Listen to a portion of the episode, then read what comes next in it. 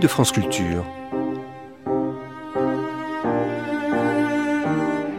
France Culture la nuit, une mémoire radiophonique.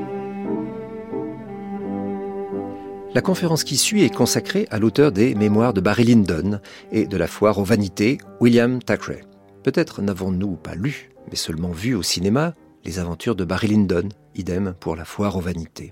En revanche, à coup sûr, toutes et tous, français comme anglais, bien sûr, avons-nous été durablement et à jamais marqués par la création linguistique de Thackeray, ne serait-ce que pour dénoncer nos proches et connaissances, et bien évidemment sans jamais nous appliquer ce terme, celui de snob.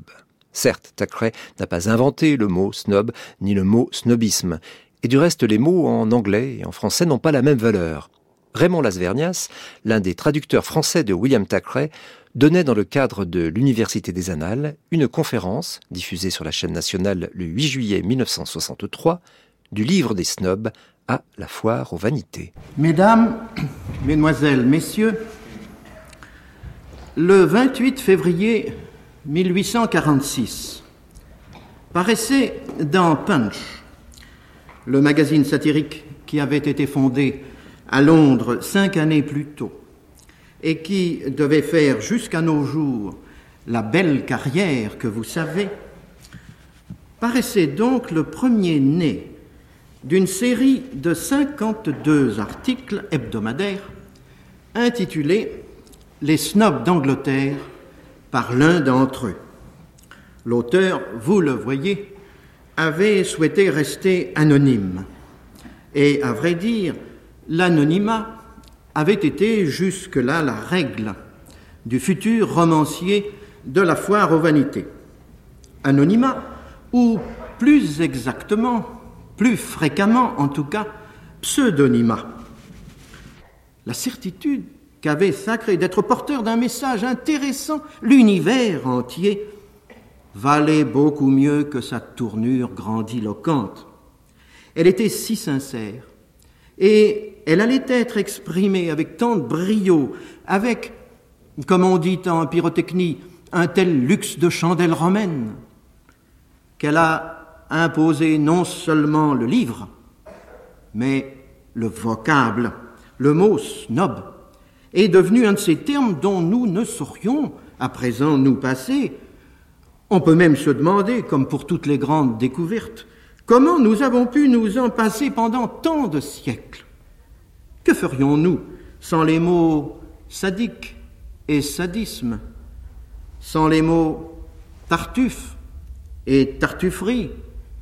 Que ferions-nous, mesdames et messieurs, sans les mots snob et snobisme?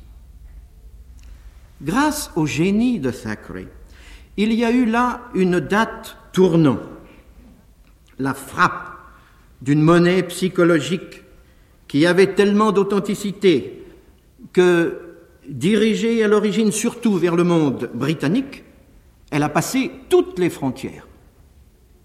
Si Thackeray est devenu célèbre presque du jour au lendemain, si, à partir de la foire aux vanités, fille aînée du livre des snobs, il a été tout au long de sa carrière mis par les Anglais sur le même plan que Dickens. C'est à son diagnostic du snobisme qu'il en a été redevable. Nous avons quelques peines aujourd'hui à imaginer en France que Thackeray ait pu, au siècle dernier, occuper dans les lettres d'outre-Manche une place aussi éminente que son contemporain Dickens. Et pourtant, c'est la vérité. Leurs deux noms étaient inséparables. On ne pouvait parler de l'un sans immédiatement, et comme tyranniquement, songer à l'autre. Une anecdote rapporte qu'à l'issue d'un banquet littéraire, le président, se levant pour porter son toast, déclara Je bois à la gloire des deux plus grands noms du roman anglais du XIXe siècle, Dickens et Thackeray. Enfin, je veux dire euh, Thickens et Thackeray. Euh, sur quoi, euh, voyant la stupeur des convives, il ajouta en souriant, vous aurez naturellement rectifié de vous-même, je bois à la gloire de Thakens et Dickery. Thackeray, dont les annales ont voulu cette année commémorer la disparition survenue en 1863, était né en 1811 à Calcutta. Son père était un haut fonctionnaire de la Compagnie des Indes et sa mère descendait elle-même d'une famille de grands administrateurs de l'Empire. Bien qu'il ait rejoint dès l'âge de six ans l'Angleterre, il avait été de manière indélébile marqué par le complexe indien. L'existence des castes et donc de l'esprit de caste, des parias, des intouchables sociaux, tout cela avait été déposé dans sa pensée en éveil et ne devait plus s'en évader. À cet élément source, il en faut ajouter d'autres, et notamment le fait qu'après avoir, à sa majorité, hérité d'une confortable somme de 20 000 livres, il se retrouva trois ans plus tard, en 1834, complètement ruiné. Il avait été imprudent aux cartes, il le payait chèrement, d'où ce thème des escrocs et des pigeons plumés qui revient constamment dans son œuvre. D'autre part, il avait été victime du crack d'une banque et ultérieurement des faillites successives du second mari de sa mère, avec lequel il s'était associé en entreprise de presse, fondation de quotidiens, etc. Ce fut pour lui une période désastreuse et bien amère pour sa vanité. Lui qui se sentait un cerveau hors du commun, était, par manque d'argent, obligé de vivre en homme du commun. Comment les gens de son milieu, qui avaient, eux, gardé leur aisance et qui maintenant le regardaient de haut, n'eussent-ils point, à ses yeux, été des snobs? Cette période de revers aurait pu s'oublier à la faveur d'un mariage heureux, et effectivement, Sacré épousa en 1836 une jeune Irlandaise sans fortune, mais qui l'aimait de tout son cœur et qui le lui rendait bien. Hélas, le bonheur ne dura pas. Après avoir donné à son mari trois enfants en trois ans, la femme de l'écrivain perdit son second bébé et ne put se remettre du choc. En 1840, quatre ans à peine après les noces, il fallut se rendre à l'évidence, Isabelle la Sacrée était en train de devenir folle. En 1845, on dut enfermer à tout jamais dans un asile londonien Isabella Thackeray. Thackeray, à présent, est seul.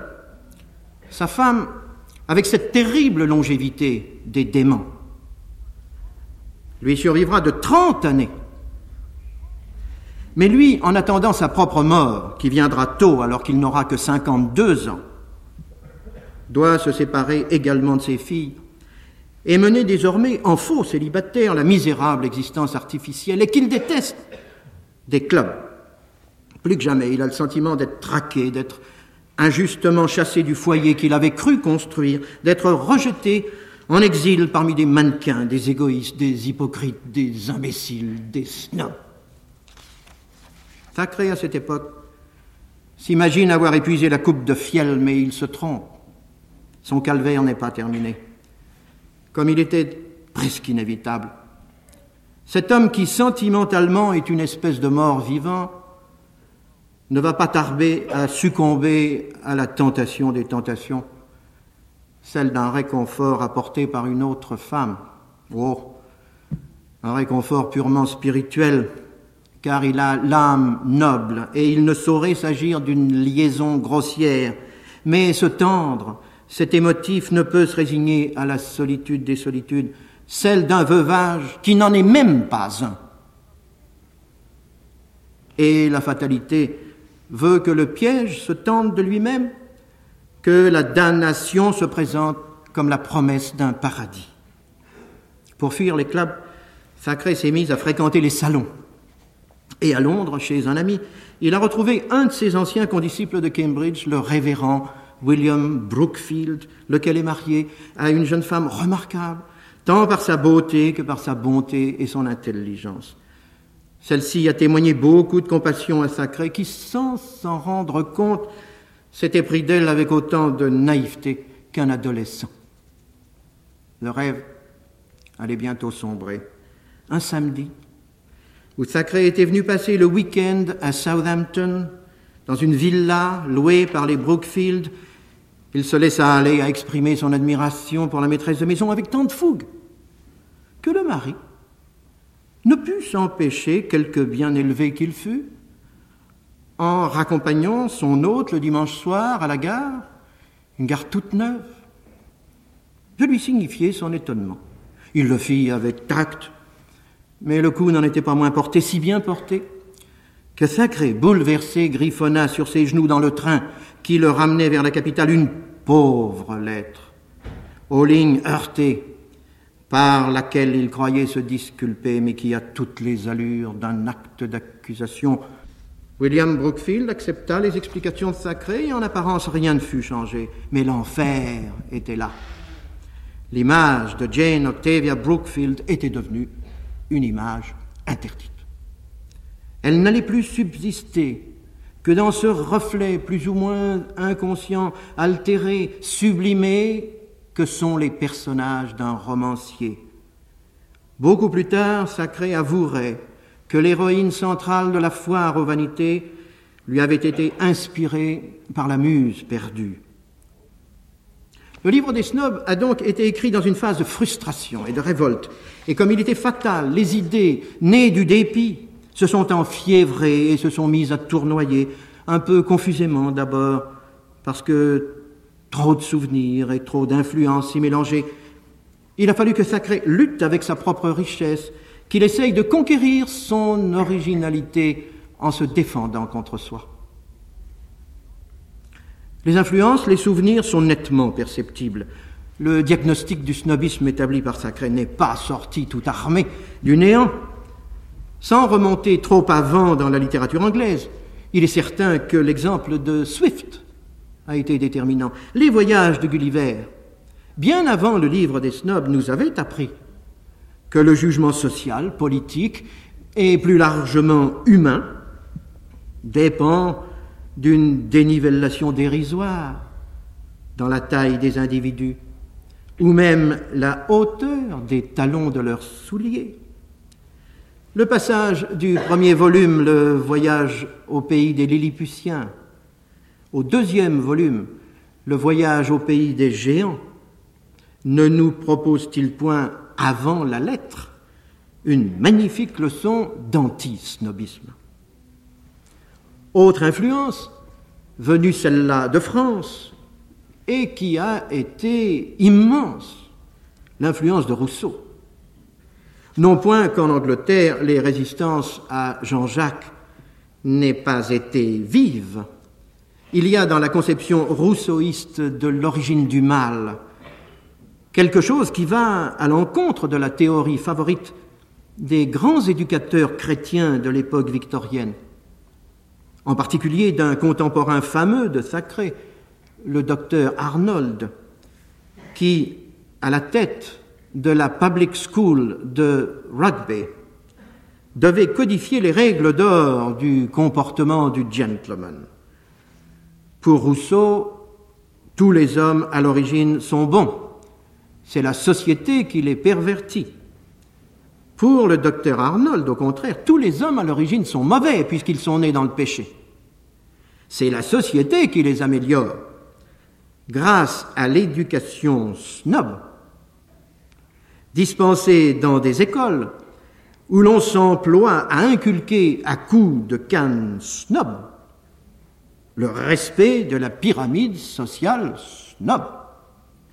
Or, il est incontestable que Sacré, ayant à choisir entre Rousseau et Arnold, choisirait chaque fois Rousseau. Dans un pays comme l'Angleterre où les snobs sont en majorité, un snob de tout premier choix ne saurait assurément être inapte à gouverner. Comment oublier surtout que le livre se termine sur un véritable cri de guerre contre la cour? J'estime, conclut Thackeray, que les termes mondains, exclusifs, aristocratiques et ainsi de suite sont des épithètes immorales. Je considère que le protocole de la cour, qui relègue à la petite table les hommes de génie, est un protocole snob. Quoi qu'il en soit, Thackeray, dans le livre des snobs, apparaît comme un précurseur. Quelqu'un qui a deviné et proclamé que l'Angleterre était en marche vers l'extinction des privilèges, ou, plus véridiquement et comme toujours, vers la substitution de nouveaux privilèges aux privilèges anciens. De cette transformation des préjugés sociaux, il a été un témoin lucide et vigoureux. En dénonçant, comme il l'a fait, le pharisaïsme, l'égoïsme et le béotisme, il a amplement mérité le titre qu'il s'est lui-même décerné en se qualifiant dans son ouvrage de premier des snobographes. Il n'aimait pas les courtisans, mais il aimait la courtoisie. Il aimait la politesse, l'urbanité. C'était, comme on l'a dit joliment, un grégarien. Or, la civilité et la civilisation sont des sœurs, pourrait-on dire, siamoises. Elles sont indissolublement liées, en dehors même de l'étymologie, parce que la civilisation, c'est au fond la constatation des bienfaits de l'élite, donc de l'inégalité. Et parce que la civilité, qu'est-ce d'autre? Sinon, la perception et le respect de l'inégalité. Dès qu'il y a civilisation, n'y a-t-il pas automatiquement discipline de groupe? Et dès qu'il y a discipline de groupe, n'y a-t-il pas automatiquement snobisme? Un des meilleurs essayistes anglais d'aujourd'hui, Harold Nicholson, le mari de la romancière Victoria Sackville West qui vient de mourir, a montré que tout rassemblement supposait le snobisme, non seulement chez les hommes, mais chez les animaux. Dès qu'il y a plus de trois poules dans une basse-cour, explique-t-il, le snobisme gallinacé s'installe. L'une des poules donne des coups de bec aux autres avec plus de mépris, et les autres ne l'en révèrent que davantage. Mais déjà, avant Harold Nicholson, un polémiste que vous connaissez bien, George Orwell, l'auteur du terrifiant 1984, avait remarqué dans une phrase lapidaire que j'extrais de sa satire du communisme Animal Farm publié en 1945, Ici, tous les animaux sont égaux, mais certains animaux sont plus égaux que d'autres. Les contradictions, à la vérité, surabondent chez Sacré. C'est ainsi que, tout en reprochant aux snobs de se fonder sur des critères extérieurs pour affirmer leur supériorité sociale, il n'a cessé, lui, de railler le parler incorrect des gens du peuple, et en particulier des domestiques. Or, le point est capital, car l'attitude des Britanniques à cet égard n'a guère évolué, même de nos jours. Vous vous souvenez certainement du thème de la comédie de Bernard Shaw qui a pour titre Pygmalion. On y voit un professeur de phonétique s'employer à faire gravir à une petite fleuriste des rues les échelons de la respectabilité simplement en réformant son horrible prononciation faubourienne. La pièce date d'avant 1914, mais elle serait encore vraie en 1963. Voyez le succès de My Fair Lady. Car, en dépit de la démocratisation de l'Angleterre contemporaine, en dépit du fait que le jeune prince de Galles est élevé, je ne dirais pas comme l'enfant de la concierge, mais comme le fils du bourgeois du coin, la qualité de l'intonation demeure la pierre de touche de tout l'édifice. La pureté de l'accent continue de classer ou de déclasser de manière impitoyable. Tout le reste en Angleterre s'est effondré, mais par les haches aspirées.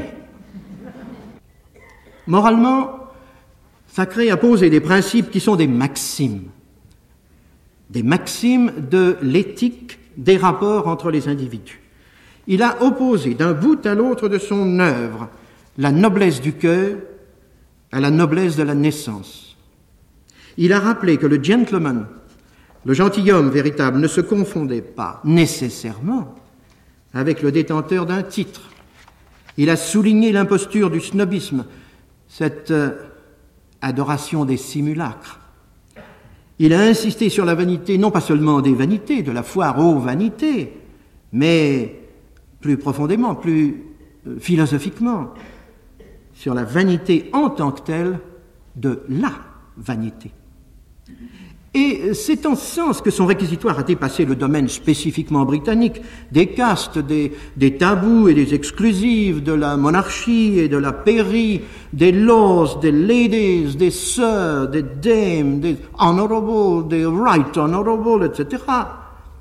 Pour rejoindre par-delà les âges et les frontières la grande galerie universelle des portraits exemplaires et des caractères édifiants. Je ne puis m'empêcher personnellement de songer au délectable manuel de savoir-vivre, publié en 1528 par le comte de Castiglione, et qui est resté pendant si longtemps le bréviaire des gens de qualité. Le secret de la réussite en société y est désigné par le terme sprezzatura, qui veut dire, si mon italien n'est pas trop rouillé, le naturel, l'aisance, la grâce. Dans le snobisme, Thackeray a certainement dénoncé le contraire de la sprezzatura. Non point le naturel, mais le faux naturel. Non point la grâce, mais l'imitation lourde et pénible de la spontanéité. Pourquoi se borner à l'Italie? Sacré, en attachant une coloration morale à ces chroniques des snobs, s'est inscrit dans le sillage de tous ceux qui, depuis les temps les plus reculés, ont dépeint les vices de la nature humaine. On pense à Molière, on pense à la Bruyère. On pourrait aussi bien penser au lointain ancêtre de la Bruyère, à ce Théophraste qui avait été l'élève de Platon, puis le successeur d'Aristote à la direction du lycée, et qui nous a légué quelques idées qui, en dépit de leur grand âge, elles ont aujourd'hui 2200 ans, ont gardé leur fraîcheur intacte et leur vertu. Plus on réfléchit, plus on est frappé par la similitude d'esprit entre ce que Thackeray a appelé le snobisme et ce que Théophraste appelait la microphilotimie. Terme rébarbatif, n'est-il pas vrai, mais qui, dans la langue des dieux, dit bien ce qu'il veut dire. La Bruyère le traduit par la sotte vanité. Sotte vanité, n'est-ce point là le snobisme? Sur le plan religieux, l'apport de Sacré a été encore plus net. Lorsqu'il écrit à propos de la foire aux vanités, j'ai voulu montrer des hommes et des femmes sans Dieu. Il entend que ces personnages sont des snobs au sens le plus dégradant du terme, puisque à vouloir gagner le monde, c'est leur âme qu'ils ont perdue. Thackeray a donc vu dans le snobisme tel qu'il l'a conçu, c'est-à-dire un désir forcené de paraître, une adoration du veau d'or et des vilainies qui l'escortent. Il a vu un fétichisme funeste, un culte véritablement satanique. Il a dit et redit que si l'on ne voulait pas être un snob, il fallait courageusement se détourner des ambitions futiles pour se consacrer à la vocation humaine telle qu'elle correspond, ou devrait correspondre, à la pratique de l'amour de Dieu.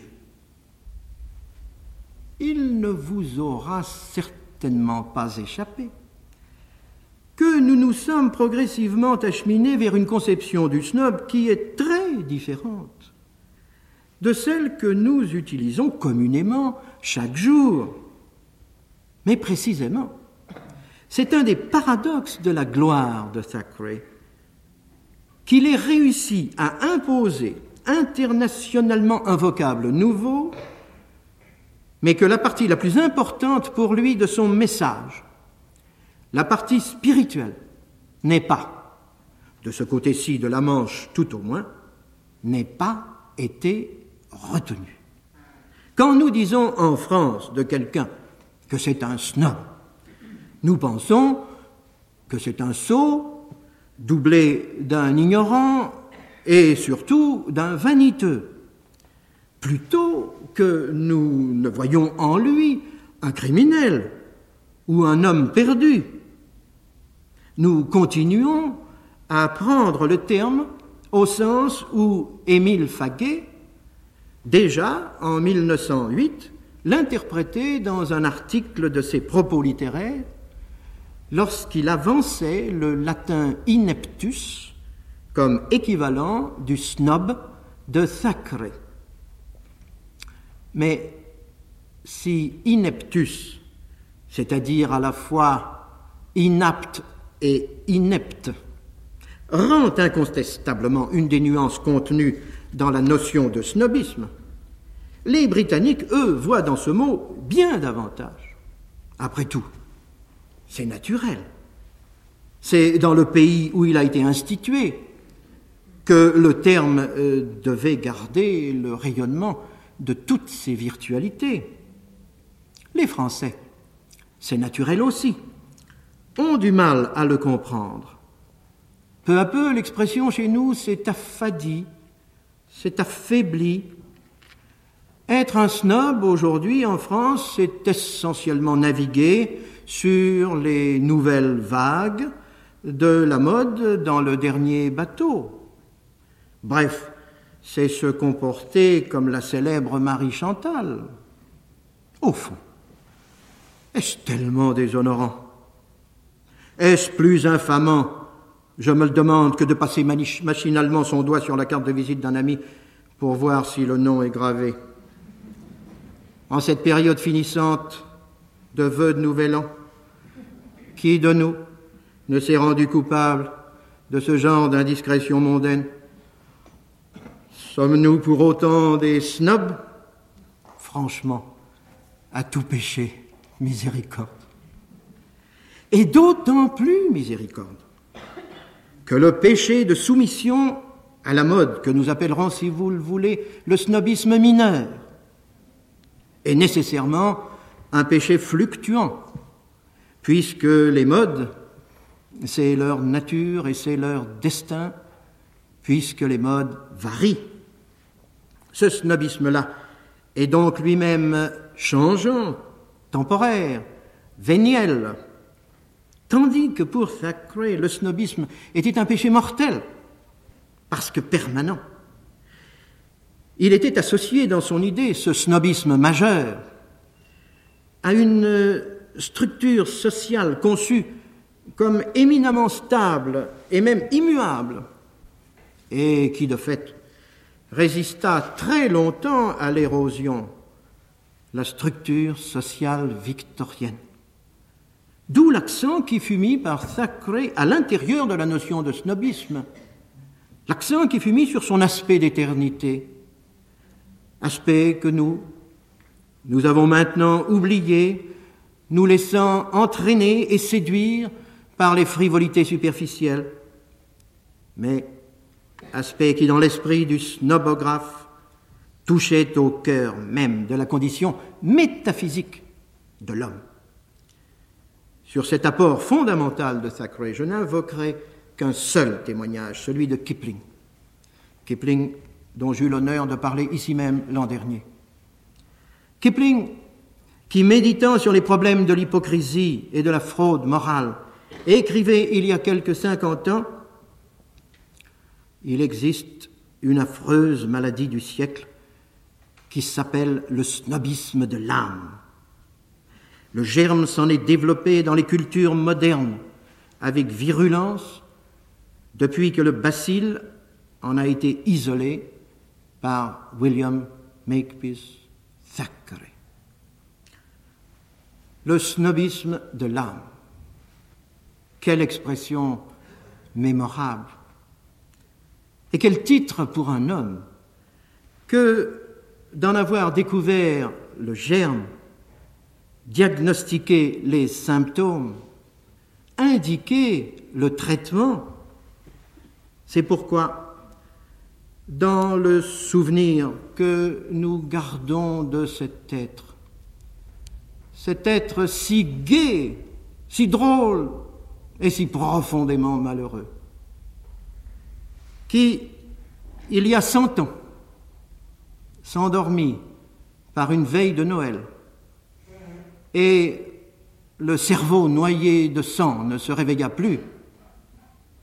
C'est pourquoi dans le souvenir que nous gardons de cet homme, il y a place, je crois, mesdames et messieurs, pour notre gratitude et notre admiration. C'était Grande Conférence, du livre des snobs à la foire aux vanités, conférence donnée par Raymond Lasvernias dans le cadre de l'Université des Annales, première diffusion sur la chaîne nationale le 8 juillet 1963. Vous pourrez réécouter cette émission en ligne ou la télécharger durant un an sur le site franceculture.fr, rubrique Les Nuits de France Culture.